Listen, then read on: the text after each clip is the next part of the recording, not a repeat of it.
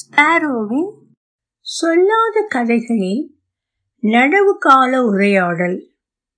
இதனை தமிழில் மொழியாக்கம் அருண்மொழி நங்கை அவர்கள். ஆங்கிலத்தில் சி. எஸ். லக்ஷ்மி அவர்கள். இதனை சொல்வனம் இலக்கிய இதழ் மார்ச் இருபத்தி ஏழு இரண்டாயிரத்தி இருபத்தி இரண்டு அன்று வெளியிட்டுள்ளது. ஒலிவடிவம் சரஸ்வதி தியாகராஜன் பாஸ்டன். ஆதிவாசி குடும்பங்களில் வீட்டில் உள்ள உணவு தானியங்கள் தீர்ந்து போய்விட்டால் தங்கள் சிறுமிகளை வேறு வீடுகளுக்கு குழந்தைகளை பார்த்து கொள்ளும் வேலைக்கு அனுப்புவார்கள். இதற்கு கூலியாக தானியம் கிடைக்கும். சக்குபாயும் சிறு வயதில் இந்த வேலைக்கு அனுப்பப்பட்டாள்.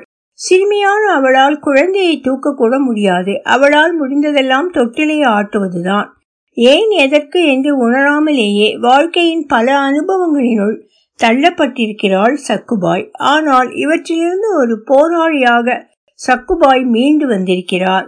கஷ்டகரி சங்கட்டனாவின் உறுப்பினர் என்ற நிலையில் இன்று அவரால் எதையும் தைரியமாக கேள்விக்குள்ளாக்கவும் எல்லா விதமான சுரண்டல்களையும் எதிர்த்து போராடவும் முடிகிறது. தான் தாக்கப்படலாம் என்றோ சூனியக்காரி என்ற பழி தன்மேல் விழும் என்றோ சமூகத்திலிருந்து விலக்கி வைக்கப்படலாம் என்றோ சில நேரம் அவருக்கு அச்சம் தோன்றாமல் இல்லை என்றாலும் தான் தனித்து போராடவில்லை என்று அவர் அறிந்திருப்பதால் போராட்டத்தை இன்னும் தொடர்கிறார். வரலாற்றின் ஒரு பகுதி சக்குபாயின் வாழ்க்கை. நாம் அனைவரும் அவசியம் அறிந்து கொள்ள வேண்டிய ஒன்று. முன்னுரை ஆதிவாசி சமூகத்தவரான சக்குபாய் காவித்தஹானூர் தாலுகாவில் உள்ள பங்கரை சேர்ந்தவர். சிறு விவசாயிகளுக்காகவும் நிலமற்ற கூலி தொழிலாளர்களுக்காகவும் போராடி வரும் கஷ்டகரி சங்கட்டனா பாட்டாளிகள் சங்கம் என்ற மக்கள் அமைப்போடு கடந்த பத்தாண்டுகளாக பணியாற்றி வருபவர். அவரது கிராமத்தில் சங்கட்டனா உருவாவதற்கு சக்குபாய் தான் ஊர் மக்களின் ஆதரவை பெற்று தந்தார். கடினமான வாழ்க்கை அவருடையது. ஆனால் அந்த வாழ்க்கை அவரை மன உறுதி உள்ளவராக்கி இருக்கிறது. ஜூலையில் நடக்கவிருந்த வாய்மொழி வரலாற்று பயிலரங்கில் பங்கேற்கும்படி அழைப்பதற்காக நாங்கள் பன்கர் சென்றபோது அவர் நடவு வேலையில் மும்முரமாக இருந்தார். முதலில் சிறிது தயங்கிய அவர் ஷிராஸ் பஸ்ஸாராவும் மீனா தோதடேயும் அவரோடு உரையாடப் போகிறார்கள் என்று சொன்ன பிறகு வருவதற்கு சம்மதித்தார். ஷிராஸ் பஸ்ஸாரா பல வருடங்களாக கஷ்டகரி சங்கடனாவின் செயல்பாடுகளில் தீவிரமாக பங்கேற்று வருபவர். ஷிராஸ் மற்றும் கணவர் பிரதீப் இருவரின் பொறுப்பில் வளர்ந்தவர் மீனா தோதடே. பழங்குடியினர் வாழும் பகுதிகளில் கல்வி பெறுவது மிக கஷ்டமான விஷயம். ஜில்லா பரிஷத் பள்ளிகள் இருப்பதும் இல்லாமல் இருப்பதும் ஒன்றுதான்.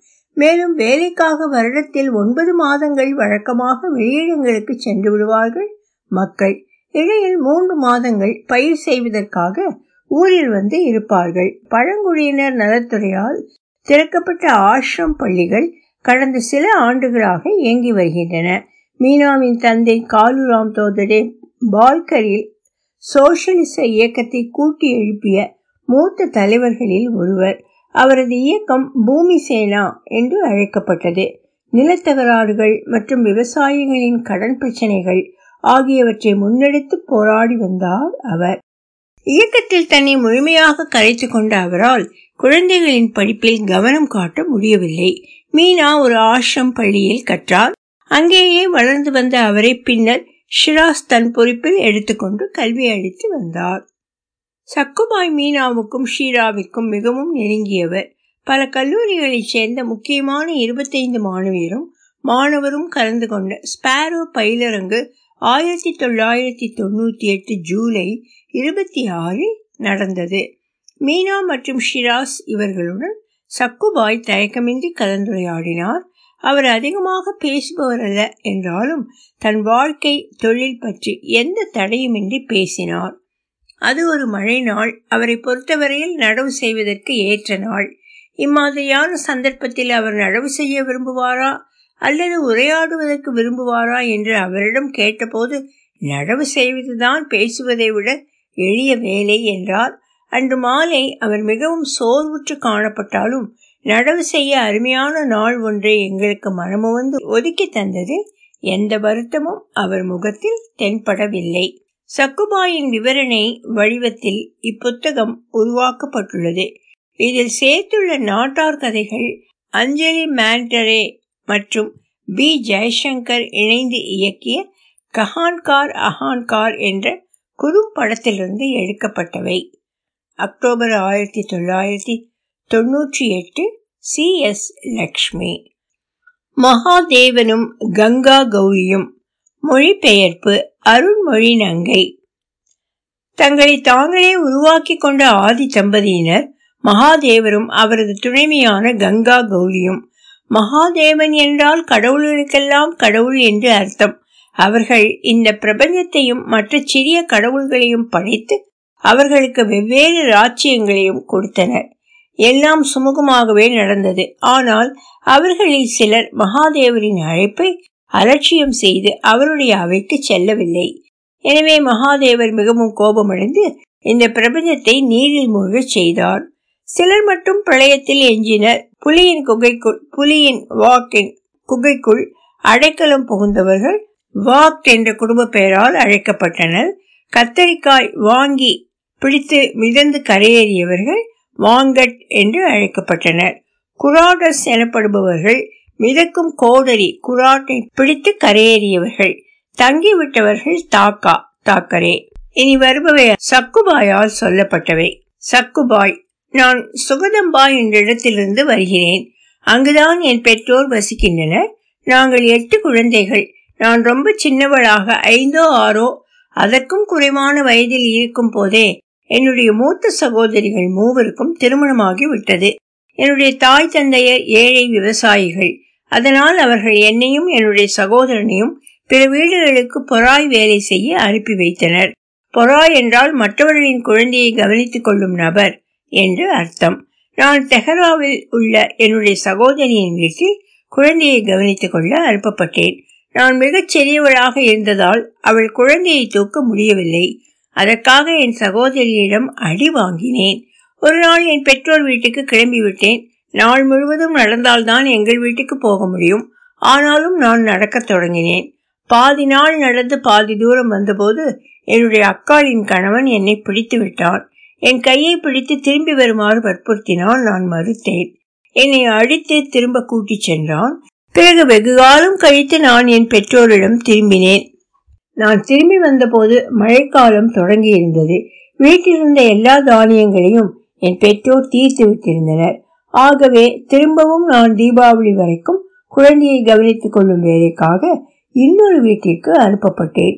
இதற்காக என் பெற்றோர் இரண்டு அல்லது ஒன்றரை மடங்கு அரிசியை பெற்றுக்கொண்டனர் அது அவர்களுக்கு தீபாவளி வரைக்கும் போதுமானதாக இருந்தது. நான் வேலை பார்த்த வீட்டில் எனக்கு உணவும் தீபாவளிக்கு துணியும் கிடைத்தன. நான் அப்போதும் ஒரு குழந்தையை தூக்க முடியாத அளவு சிறியவளாய் இருந்தேன். ஆனால் என்னால் தொட்டிலை ஆட்ட முடிந்தது. அதை செய்தேன். தீபாவளி முடிந்ததும் நான் வீடு திரும்பினேன். பிறகு மாடு மேய்க்க அனுப்பப்பட்டேன். சக்குபாய் பத்து வயதில் திருமணத்தை பற்றி எல்லாம் எனக்கு எதுவும் தெரியாது. தினமும் மாடுகளை மேய்த்து வந்தேன். ஒரு பெண்மணி கட்சி கட்சிரோலிக்கு தினமும் சென்று தன் மகனுக்கு உணவு கொடுத்து வந்தாள். ஒரு நாள் அவள் போகிற வழியில் என் வீட்டுக்கு வந்தாள். என்னை பார்த்தாள். பிறகு ஒரு நாள் அவள் நான்கைந்து பேர்களுடன் வந்து என்னை அவள் மகனுக்கு மணப்பெண்ணாக நிச்சயித்துவிட்டு சென்றாள்.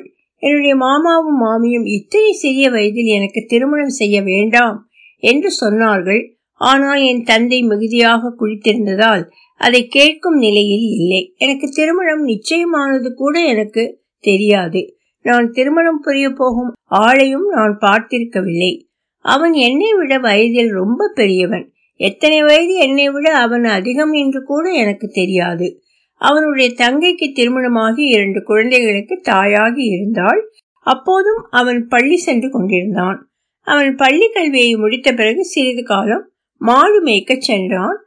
அதன் பிறகு ஒரு பள்ளி ஆசிரியன் ஆனான். அவன் இருபது அல்லது இருபத்தைந்து வயது என்னை விட பெரியவனாக இருக்கலாம். ஊனமுற்றவனும் கூட. அவனுடைய ஒரு கையும் ஒரு காலும் சற்று குட்டையானவை. என்னை அவனுக்கு திருமணம் செய்து கொடுத்தார்கள். இந்த திருமண வாழ்க்கையில் பல வேதனைகள். ஆனால் என்னுடைய மாமியார் தங்கமானவள். அவள் எனக்கு தலைக்கு தேய்த்து குளிப்பாட்டி விடுவாள். என்னுடைய புடவைகளை துவைத்து போடுவாள். என்னை அலங்கரிப்பாள். என் மகனை விட்டு எங்கேயும் போய்விடாதே என்று அடிக்கடி சொல்லுவாள். தினமும் அவள் என்னை ஆற்றுக்கு அழைத்துச் சென்று குளிப்பாட்டி விடுவாள். சாப்பிடும்போது என் பக்கத்தில் உட்கார்ந்து கொள்வாள். திருமணத்துக்கு வேறு ஓர் அர்த்தமும் இருந்தது. என் கணவனோடு பேசுவது. கணவன் என்னுடன் பேச விரும்பும் போது என்னை ஒரு அறையில் போட்டு அடைப்பதும் நான் இணங்க மறுப்பதும் வழக்கமாக இருந்தது. அவன் என்னை அடிப்பான். காலையில் கதவு திறந்ததும் நான் பாய்ந்து வெளியேறுவேன். என்னை விட மிகவும் வயதில் மூத்த அவன் வற்புறுத்திய அந்த நாட்களில் நான் வயதுக்கு கூட வந்திருக்கவில்லை. ஒரு நாள் நான் காட்டுக்கு போய் ஒளிந்து கொண்டேன். என்னுடைய கணவனின் மைத்துனனும் எனக்கு ஒரு விதத்தில் சொந்தக்காரனுமான மேகே விளக்கை எடுத்துக்கொண்டு என்னை தேடி வந்தான். அவன் என்னை கண்டுபிடித்த போது ஓடினால் துப்பாக்கியால் உன்னை சுட்டு விடுவேன். வீட்டுக்கு வந்து ஒழுங்காக இரு. இல்லாவிட்டால் கொன்று விடுவேன். உன் அப்பா அம்மாவிடம் எனக்கு பயமில்லை. என்றான் என்னுடைய பெற்றோரிடமும் என்னால் திரும்பி போக முடியவில்லை. காரணம் அவர்கள் நான் இருக்க வேண்டியது கணவனுடைய வீட்டில்தான் என்றார்கள். நான் ஓடிப்போவதும் திரும்ப அழைத்து வரப்படுவதும் அடிக்கடி நடந்தது. என்னுடைய மாமியார் இறந்ததும் நிலைமை இன்னும் மோசமாகியது. நான் பெரியவளான அதே வருடம் எனக்கு ஒரு குழந்தையும் பிறந்தது. குழந்தை மிகவும் பலவீனமாக இருந்ததால் இறந்து போயிற்று. என்னுடைய மாமியார் இறந்த பிறகு என்னுடைய பவலானி என் கணவனின் மூத்த சகோதரனின் மனைவி என்னை நல்ல வேலை வாங்கிவிட்டு நிறைய தண்ணீர் சேர்த்த ஆம்பில் கேழ்வரகு கூழ் கொடுப்பாள். அவர்கள் சப்பாத்தி சாப்பிடும்போது எனக்கு ஆம்பில் தான் கிடைக்கும். நான் அழுவேன். வேறு வழி இல்லாததால் பொறுத்து கொள்வேன். எனக்கு மூன்று குழந்தைகள் பிறந்தன. ஒரு மகளும் இரண்டு மகன்களும். சக்குபாய். என்னுடைய மகள் சபிதாவுக்கும் எங்கள் வழக்கப்படி பனிரெண்டு வயதில் திருமணம் நடந்தது. ஆனால் அவளது மாமனார் அவளை மோசமாக நடத்தினார். நான் என் மருமகனிடம் வேண்டுமானால் உன் தந்தையுடன் தங்கியிரு. என் மகளை என்னுடன் தங்க வைத்து நான் கவனித்துக் கொள்வேன் என்று சொன்னேன். என் மகளின் மாமனார் அடிக்கடி அவள் சீதனம் எதுவும் கொண்டு வரவில்லை என்று குறை கூறி கொண்டிருந்தார். என் மருமகன் எந்த வேலையும் செய்யவில்லை. அவனுக்கு விவசாயம் செய்யவும் தெரியவில்லை. அதனால்தான் உன் தந்தையுடன் இரு என்று சொன்னேன். ஆனால் என் மருமகன் என்னுடன் வந்து தங்குவதற்கு விருப்பம் இருப்பதாக தெரிவித்தான். எனவே என் மகளும் மருமகனும் என்னுடன் வந்து தங்கினர். விவசாயமே தெரியவில்லை அவனுக்கு. ஆனால் நான் படிப்படியாக சொல்லிக் கொடுத்தேன். இப்போது அவனுக்கு எப்படி அறுவடை செய்வது என்று தெரியும்? என்னுடைய மகளுக்கு இரண்டு குழந்தைகள். நான் என்னுடைய மகன்களை அவர்களின் சிறப்பான எதிர்காலத்துக்காக படிக்க வைத்தேன். ஆனால் அவர்கள் நன்றாக படிக்கவில்லை. மூத்த மகன் பனிரெண்டாம் வகுப்பிலும் இளையவன் பத்தாம் வகுப்பிலும் தோற்றனர். அவர்கள் எந்த வேலையும் செய்ய மாட்டார்கள். கெட்ட சகவாசம் வைத்துக்கொண்டு வீடியோ படங்களை பார்த்து கொண்டிருப்பார்கள். நான் ஏதாவது சொன்னால் என்னை திட்டுவார்கள். அவர்களுக்கு விவசாயத்தை பற்றி ஒன்றும் தெரியாது. என்னுடைய கணவரும் இப்போது வேலை செய்வதில்லை. வேலை செய்யாவிட்டால் அவர்களுக்கு சோறு போட என்னால் முடியாது. என்று அவர்களிடம் சொல்லக்கூட முடியாது. காரணம் நான் நாள் முழுவதும் வயல் வேலைக்கு போயிருப்பேன். அவர்கள் தாங்கள் விரும்பியதை சமைத்து உண்பார்கள். இப்பொழுது என்னுடைய மூத்த மகனுக்கு கல்யாணம் ஆகிவிட்டது. என்னுடைய மகள் மட்டும்தான் எனக்கு வயலிலும் மற்ற வேலைகளிலும் உதவுகிறாள். ஏன் மக்கள் ஆண் குழந்தைகளை விரும்புகிறார்கள் பெண் குழந்தைகளை கொள்கிறார்கள் என்று எனக்கு தெரியவில்லை. மகள்தான் என்றைக்கும் அம்மாவுக்கு உதவுவாள் சக்குபாய். கஷ்டகரி சங்கடனா என்னுடைய சொந்த ஊரான சுகதம்பாவில் பழங்குடியினருக்காக சேவை செய்து வந்தது. என்னுடைய சகோதரனும் மற்ற உறவினர்களும் அதன் உறுப்பினர்களாக இருந்தார்கள். அதன் உறுப்பினர்களாக இருந்தார்கள். என்னையும் அதில் பங்கெடுக்க சொன்னார்கள். ஆனால் என் கணவன் அரசு ஊழியன் ஆசிரியன். நான் சங்கடனா நடவடிக்கைகளில் ஈடுபட்டால் தான் வேலையை இழக்க நேரிடும் என்று பயந்தான். அதனால் அவன் என்னை சேர அனுமதிக்கவில்லை. பங்கரில் ஒரு ஆள் இருந்தான். அவன் வனத்துறைக்கு சொந்தமான ஒரு இடத்தில் வீடு கட்டியதால் அவர்கள் அவனுக்கு எதிராக வழக்கு தொடர்ந்தனர். அவன் என்னிடம் வந்து நாம் சுகதம்பாவிற்கு போய் சங்கடன ஆட்களிடம் பேசி பார்க்கலாம் என்று சொன்னான். அங்கிருந்த சங்கடனாவின் உறுப்பினர்கள் சங்கடனாவை அவரவர் சொந்த கிராமத்தில் உருவாக்குவதே சிறந்தது என்று சொன்னார்கள். நாங்களும் ஒத்துக்கொண்டோம். பிஜுர்பாடாவில் ஆறு நாட்கள் முகாம் ஒன்றிற்கு காலுராம்பாவும் பிரதீபாவும் ஏற்பாடு செய்தார்கள். இந்த முகாமில் என்ன நிகழ்ந்தது என்று சரியாக எனக்கு ஞாபகம் இல்லை. ஆனால் சங்கடனா எங்கள் கிராமம் ஒன்றில் உருவானது. வனத்துறை ஊழியர்கள் காவல் நிலையம் ஆகிய இரண்டுக்கும் எதிராக நாங்கள் நடத்திய போராட்டங்கள் எனக்கு நன்றாக நினைவில் உள்ளன. எங்களுடைய சாதியில் பெண்களுக்கு நிறைய பிரச்சனைகள் உள்ளன. சில ஆண்கள் இருதாரம் உடையவர்கள். ஆண் உயிருடன் இருக்கும் வரை எல்லாம் சரியாக இருக்கும். அவன் இறந்த கணமே பெண்கள் ஒரு ஒருவரோடு ஒருவர் சண்டை போட ஆரம்பித்து விடுவார்கள். இந்த மாதிரியான திருமணங்களை தடுக்க நாங்கள் போராடினோம். இரண்டு ஆண்களை இரண்டாம் திருமணம் வேண்டாம் என்று கூறி இணங்க வைத்தோம். இன்னும் மூன்று ஆண்கள் எங்களை மீறி திருமணம் புரிந்து கொண்டார்கள். அவர்கள் என் கிராமத்தைச் சேர்ந்தவர்கள். எல்லா ஆண்களும் நாங்கள் சொல்வதை செவிமடுக்கவில்லை நீங்களொன்றும் எங்களுக்கு சோறு போடவில்லை என்பார்கள் சில நேரம். பங்கரில் ஒருவன் இருந்தான். திருமணமாகி ஐந்து வருடம் கழிந்தவுடன் அவன் தன் மனைவி சபிதாவிடம் உன்னால் ஒரு குழந்தையை பெற்றுத்தர முடியவில்லை. நான் இரண்டாம் திருமணம் செய்து கொள்ளப் போகிறேன் என்று சொல்ல ஆரம்பித்தான். இருவருமே மருத்துவமனைக்கு போய் பார்க்கலாம் என்று சொல்லி பார்த்தாள் அவள். ஆனால் அவள் கணவன் அவளால் கருத்தரிக்க முடியாது என்றே சொல்லி வந்தான். உண்மையில் அவன் இன்னொரு பெண்ணை பார்த்து வைத்திருந்தான். ஒரு நாள் அவன் போய் அந்த புதிய மணப்பெண்ணை தன்னோடு கூட்டி வந்தான். எங்களுடைய கொங்கணி சாதியில் ஒரு வழக்கம் உண்டு. புதிதாக திருமணமாகி வரும் பெண் கணவன் வீடு புகும்போது முதல் மனைவி ஆரத்தி எடுத்து வரவேற்க வேண்டும். சபிதா உண்மையில் நிறைய துன்பப்பட்டாள். நாங்கள் அவள் கணவனிடம் வீட்டிலும் நிலத்திலும் அவளுக்கு பங்கு கேட்டோம். அவன் உங்களுக்கு என்ன ஆயிற்று? இதில் நீங்கள் ஏன் தலையிடுகிறீர்கள்? என்னுடைய வாழ்க்கையில் குறுக்கிடாதீர்கள். நான் இரண்டு என்ன பத்து பெண்களை கூட திருமணம் செய்து கொள்வேன்? என்றான். சவிதா அவனுடனேயே தங்கினாள்.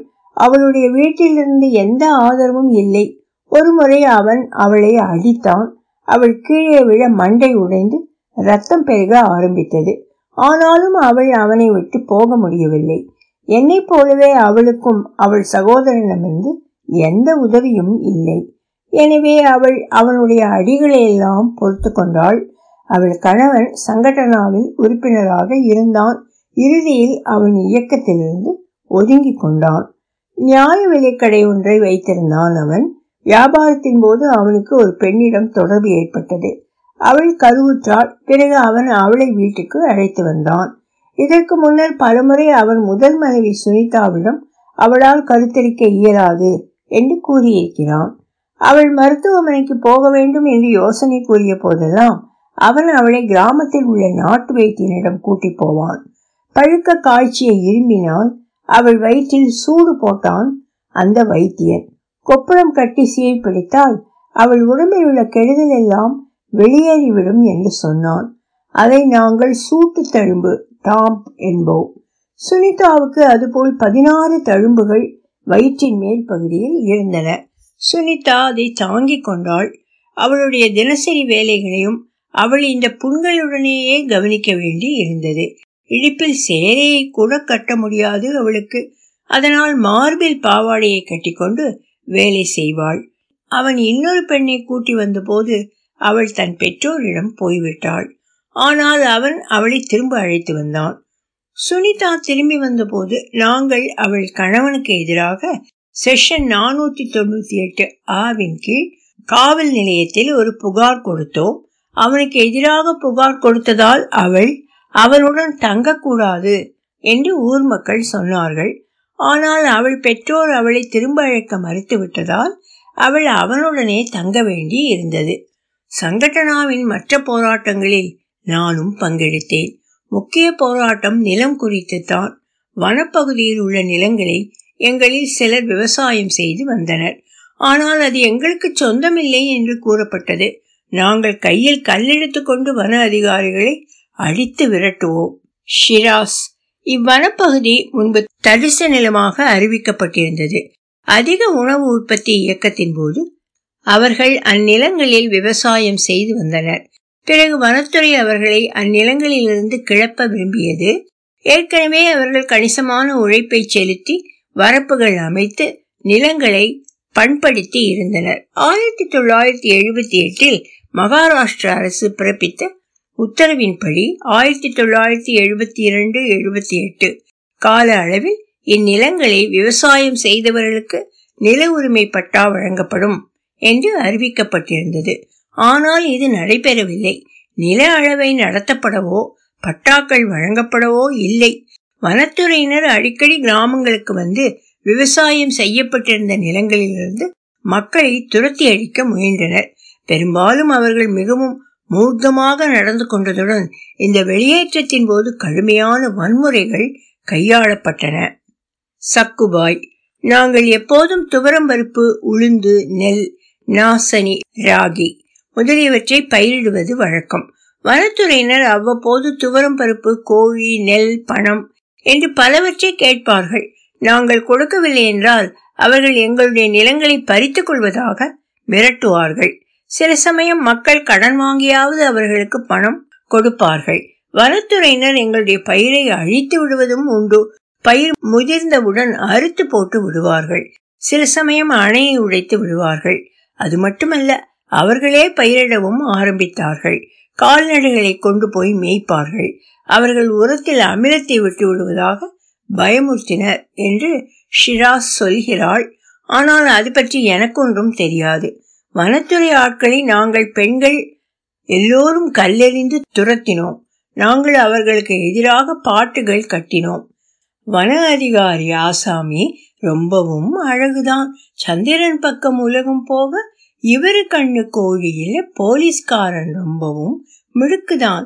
சந்திரன் பக்கம் உலகம் போக இவரு கண்ணு கல்லில.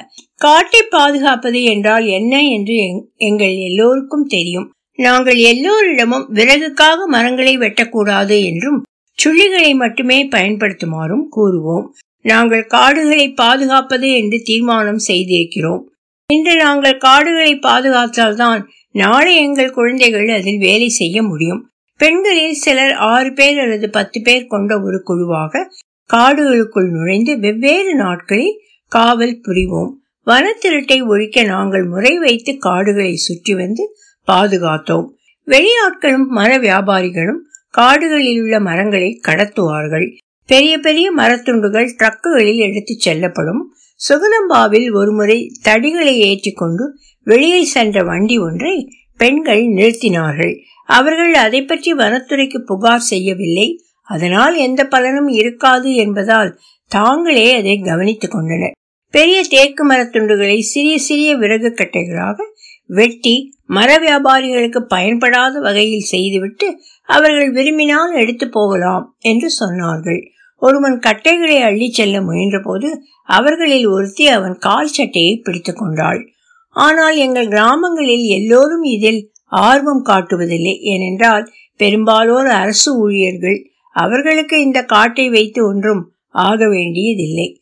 சங்கட்டனாவில் உறுப்பினர்களான நாங்கள் எங்களுக்கு ஒதுக்கப்பட்ட சர்க்கரை அரிசியை வெளியில் விற்கும் ரேஷன் கடைக்காரர்களுக்கு எதிராக ஒரு போராட்டம் நடத்தினோம்.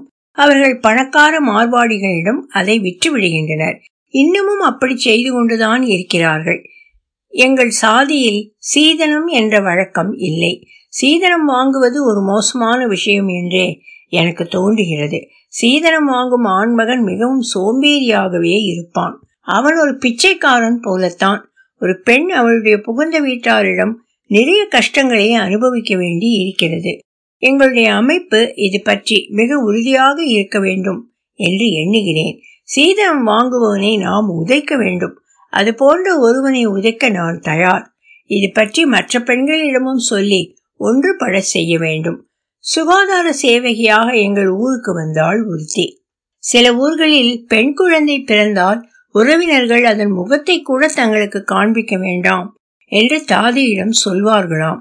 அந்த குழந்தையின் தலையை தண்ணீர் குடத்தில் முக்கி அதை சாகடித்து விடுவார்களாம். இதுபோல் ஆறு பெண் சிசுக்கள் கொல்லப்பட்டிருப்பதாக அவள் கூறினாள். ஆட்கள் தங்கள் கொல்லைப்புறத்தை தோண்டிய போது சிறிய குழந்தைகளின் எலும்புகள் இருந்தனவாம். இதை பற்றி கேட்கும்போது எனக்கு மிக கஷ்டமாக இருந்தது. அந்த பெண் குழந்தைகள் உயிருடன் இருந்திருந்தால் இப்போது வளர்ந்து பெரியவர்களாகி படித்துக் கொண்டிருப்பார்கள். அவர்கள் எந்த வேலையாவது செய்து சொந்த காலில் நிற்க கற்றிருப்பார்கள். நானும் ஒரு சுகாதார சேவகிதான் சாய்பானில் அரசு சுகாதார மையம் ஒன்று உள்ளது. ஆனால் மருத்துவர் காலாவதியான மருந்துகளையே கொண்டு வருவார். மருத்துவர்கள் நோயாளிகளை தொடக்கூட மாட்டார்கள். இலவசமாக கிடைக்க வழியிருந்தும் கூட எங்களிடம் மருந்துகளை வெளியில் வாங்கிக் கொள்ளச் சொல்வார்கள். சில சமயம் நோயாளிகள் கசேராவுக்கு எடுத்துச் செல்லப்படுவார்கள். சிலர் வழியில் இறந்து விடுவார்கள். சுகாதார மையத்தில் நோயாளிக்கு தலைவலி வயிற்றுவலி அயற்சி என்று எதற்கு போனாலும் அவர்கள் சலை நீட்டுவார்கள். நோயாளியிடம் கட்டணம் வசூலித்ததால் அரசு மருத்துவமனைக்கு எதிராக நாங்கள் ஒரு போராட்டம் நடத்தினோம். பிறகு மருத்துவ முகாம் ஒன்று நடத்தப்பட்டது. அதில் மலேரியா வயிற்றுவலி காலரா தலைவலி இவற்றை பற்றியெல்லாம் சொல்லி தந்தார்கள். என்ன என்ன மருந்துகள் கொடுக்க வேண்டும்? என்றும் சொல்லிக் கொடுத்தார்கள். ஏழை மக்கள் முக்கியமாக பெண்கள் எங்களிடம் வந்தனர்.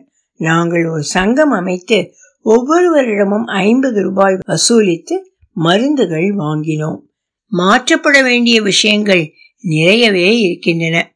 எங்கள் கிராமத்தில் இளைஞர்கள் சீட்டு ஆடிக்கொண்டும் வீடியோ படங்களை பார்த்து கொண்டும் இருக்கிறார்கள்.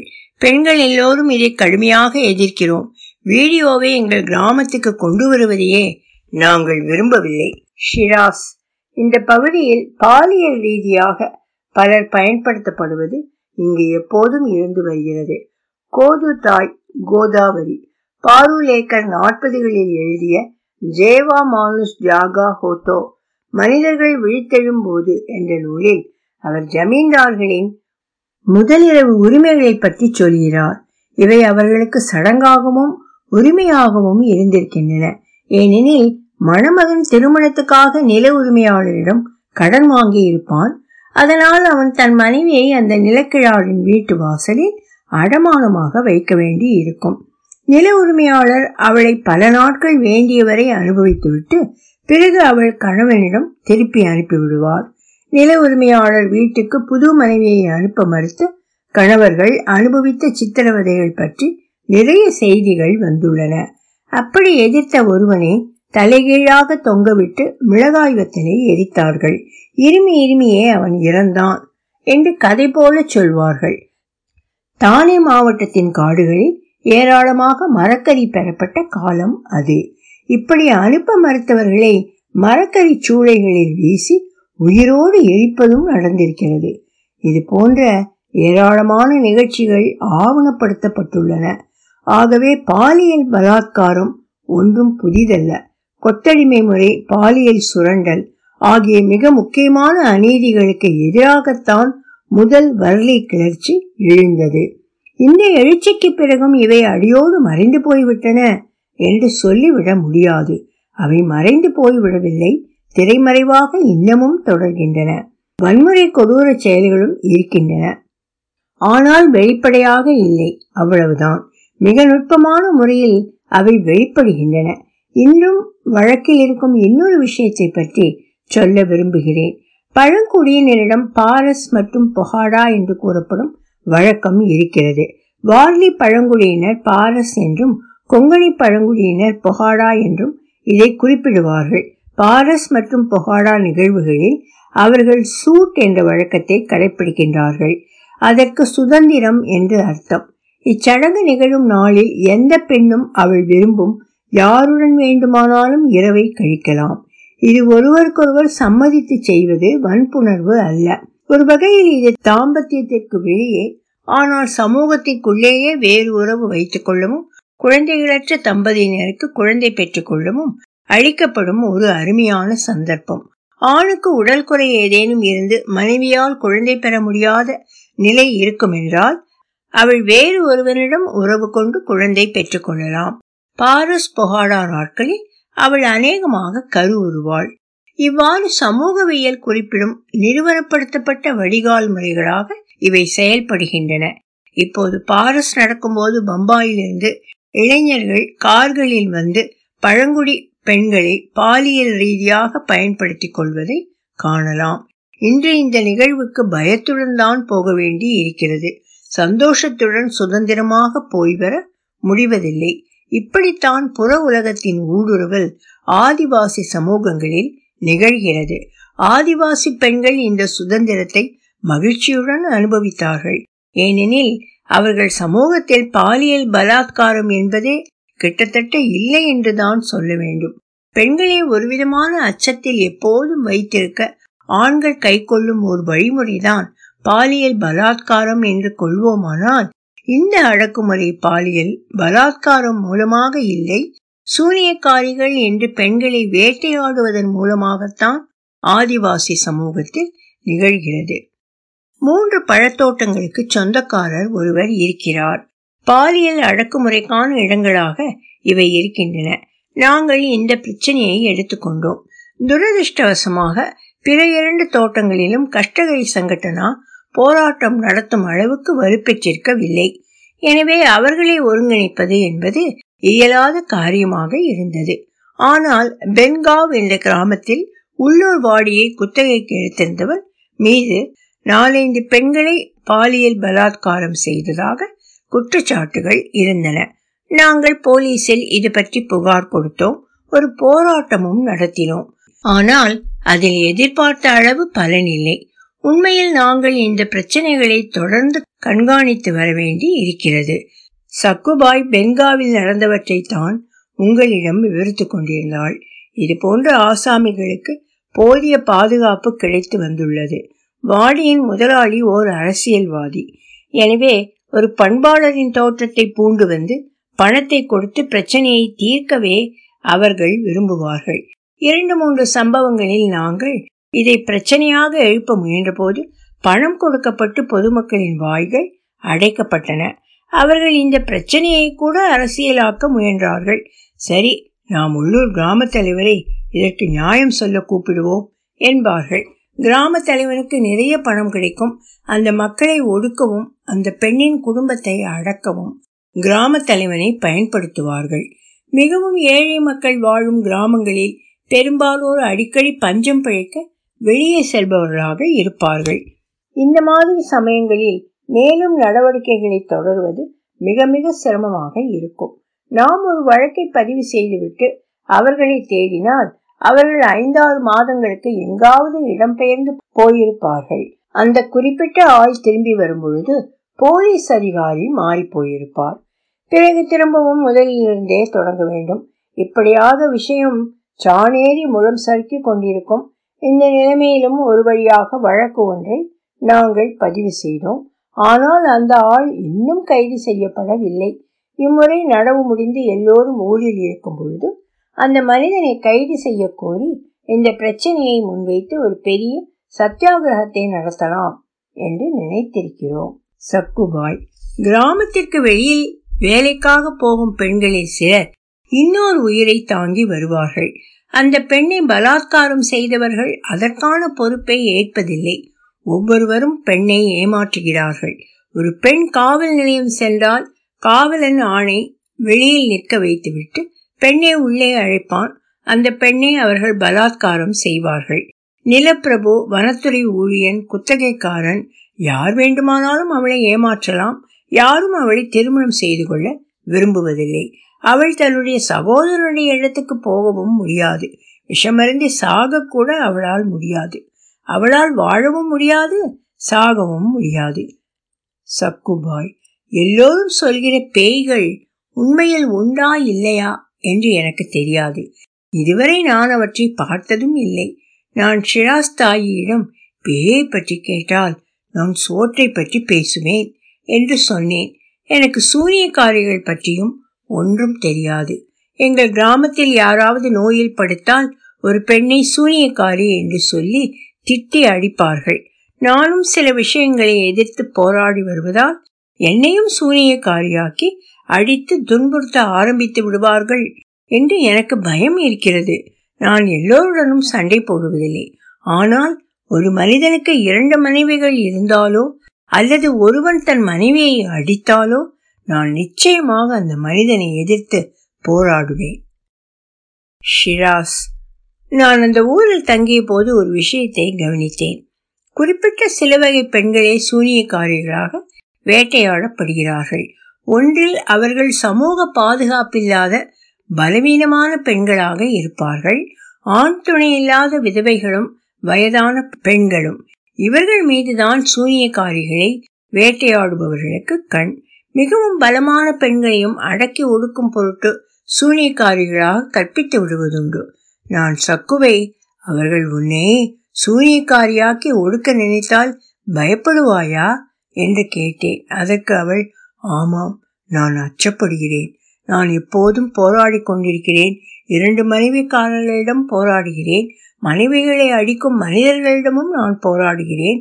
இந்த ஆசாமிகள் குடிகாரர்கள். ஒரு நாள் அவர்கள் எல்லோரும் எனக்கு எதிராக சக்கோ ஒரு சூனியக்காரி என்று சொல்லி அவர்களின் உணர்ச்சி வேகத்தை எனக்கு எதிராக திருப்பிவிட்டு என்னை ஒடுக்கிவிடவும் வாய்ப்பு உள்ளது என்றாள்.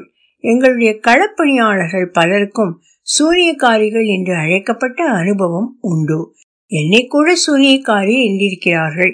எனக்கும் கூட அப்படி இருக்க ஆசைதான். எட்டு வருடத்திற்கு முன்பு ஜவஹரில் நாங்கள் பாலிய விவாகத்திற்கு எதிராக போராடிய போது பெண்கள் தான் அம்மாதிரி திருமணத்தை எதிர்த்து மிகவும் உறுதியாக இருந்தார்கள். எங்கள் சங்கத்தின் தலைவர்களில் ஒருவர் மகளுக்கும் இன்னொரு தலைவர் மகனுக்கும் இத்தகைய திருமணம் நடந்தது. பெண்ணின் தாயாரும் பாட்டியும் தான் இதை மிகவும் எதிர்த்தவர்கள். அப்போது பெருமளவில் ஆண்களின் ஆதிக்கத்தை எதிர்த்து நாங்கள் போராட வேண்டியதாயிற்று. அந்த சமயம் ஷிராஸ் ஒரு சூனியக்காரி என்றும் அவள் நிறைய பிசாசுகளை பெண்களின் தலையில் திணிக்கிறாள் என்றும் பரப்பப்பட்டது. அவளை நம்மால் எதுவும் செய்ய முடியாது.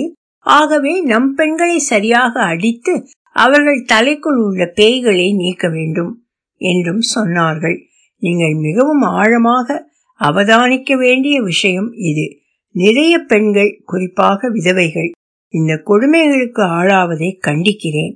அவர்களுடைய குழந்தைகள் மிகவும் சிறியவர்களாக இருந்தால் அவர்களுடைய நிலங்களை பறித்துக்கொள்ள விரும்புபவர்கள். அவளை சூனியக்காரி என்று கூறி வதந்தி பரப்பி விடுவது மிகவும் எளிது. என்னுடைய முதல் அனுபவங்களில் ஒன்று கைநாட் என கிராமத்தில் நடந்தது. அங்கே ஒரு நிலச்சுவான்தார் இருந்தான். குத்தகைக்கு விட்ட நிலத்தை ஒழுங்குபடுத்துவது சம்பந்தமாக அங்குள்ள நீதிமன்றத்தில் ஒரு வழக்கு பதிவு செய்திருந்தோம். அந்த பெண்ணுடைய கணவன் இறந்ததும் அவளுடைய நிலத்தை கைப்படுத்துவதற்கான சிறந்த வழியாக அவனுக்கு தெரிந்தது அவள் ஒரு சூனியக்காரி என்ற புரளியை கிளப்பி விடுவதுதான் பிறகு நாங்கள் இந்த புரளியின் ஊற்றுக்கண் எது என்பதை கண்டறிந்து அதை கிராமத்தாருக்கு தெரியப்படுத்தினோம். இவையெல்லாம் சூனியக்காரிகளாக வேட்டையாடப்படுவதற்கான ஒரு சில காரணங்கள். சக்குபாய் சுகாதார திட்டங்களினால் வியாதிகளும் சூனியக்காரிகள் என பெண்கள் வேட்டையாடப்படுவதும் குறைந்தன. ஆனால் நான் இன்னமும் பயந்து கொண்டுதான் இருக்கிறேன். ஏனென்றால் இந்த மக்கள் குடிகாரர்கள் எந்த நிமிஷமும் என்னை சுட்டி காண்பித்து என்னை ஒரு சூனியக்காரி என்று சொல்லிவிடலாம். சக்குபாய் ஒரு அமைப்பாக இருந்து செயல்படுவதில் நல்ல பலன் இருக்கத்தான் செய்கிறது. கஷ்டடி சங்கட்டனா எங்கள் கிராமத்துக்கு வந்ததிலிருந்து நிலைமைகள் மாற ஆரம்பித்தன. இந்த அமைப்பு வருவதற்கு முன்பு பெண்கள் தங்கள் கணவர்களால் கொடுமைக்குள்ளானார்கள். அவர்கள் வயலில் மிகவும் கடுமையாக வேலை செய்ததோடு அல்லாமல் கணவர்களின் கட்டளைகளுக்கு இணங்கி தண்ணீர் சாராயம் மற்றும் வேண்டிய பொருட்களை எடுத்துக் கொடுக்கவும் வேண்டும். கணவர்கள் பெண்களை அடிக்கவும் செய்வார்கள். பங்கரில் இந்த அமைப்பு வந்திருப்பதால் நாங்கள் இப்போது கணவர்களை கண்டு நடுங்குவதில்லை. இப்போது காவல்துறையினருக்கோ வனத்துறையினருக்கோ பயப்படுவதில்லை. கணவர்களிடம் கூட எங்களுக்கு பயமில்லை. இந்த அமைப்பு எங்கள் கிராமத்திற்கு வருவதற்கு முன் என் கணவன் என்னை அடிப்பது வழக்கம். ஆனால் இப்போது என்னை அடிக்க அவன் கை உயர்த்தினால் நானும் கை ஓங்குவேன். நானும் திருப்பி உனக்கு தருவேன். எனக்கு உன்னிடம் பயமொன்றும் இல்லை. என்பேன். ஒலி வடிவம் சரஸ்வதி தியாகராஜன் பாஸ்டன்.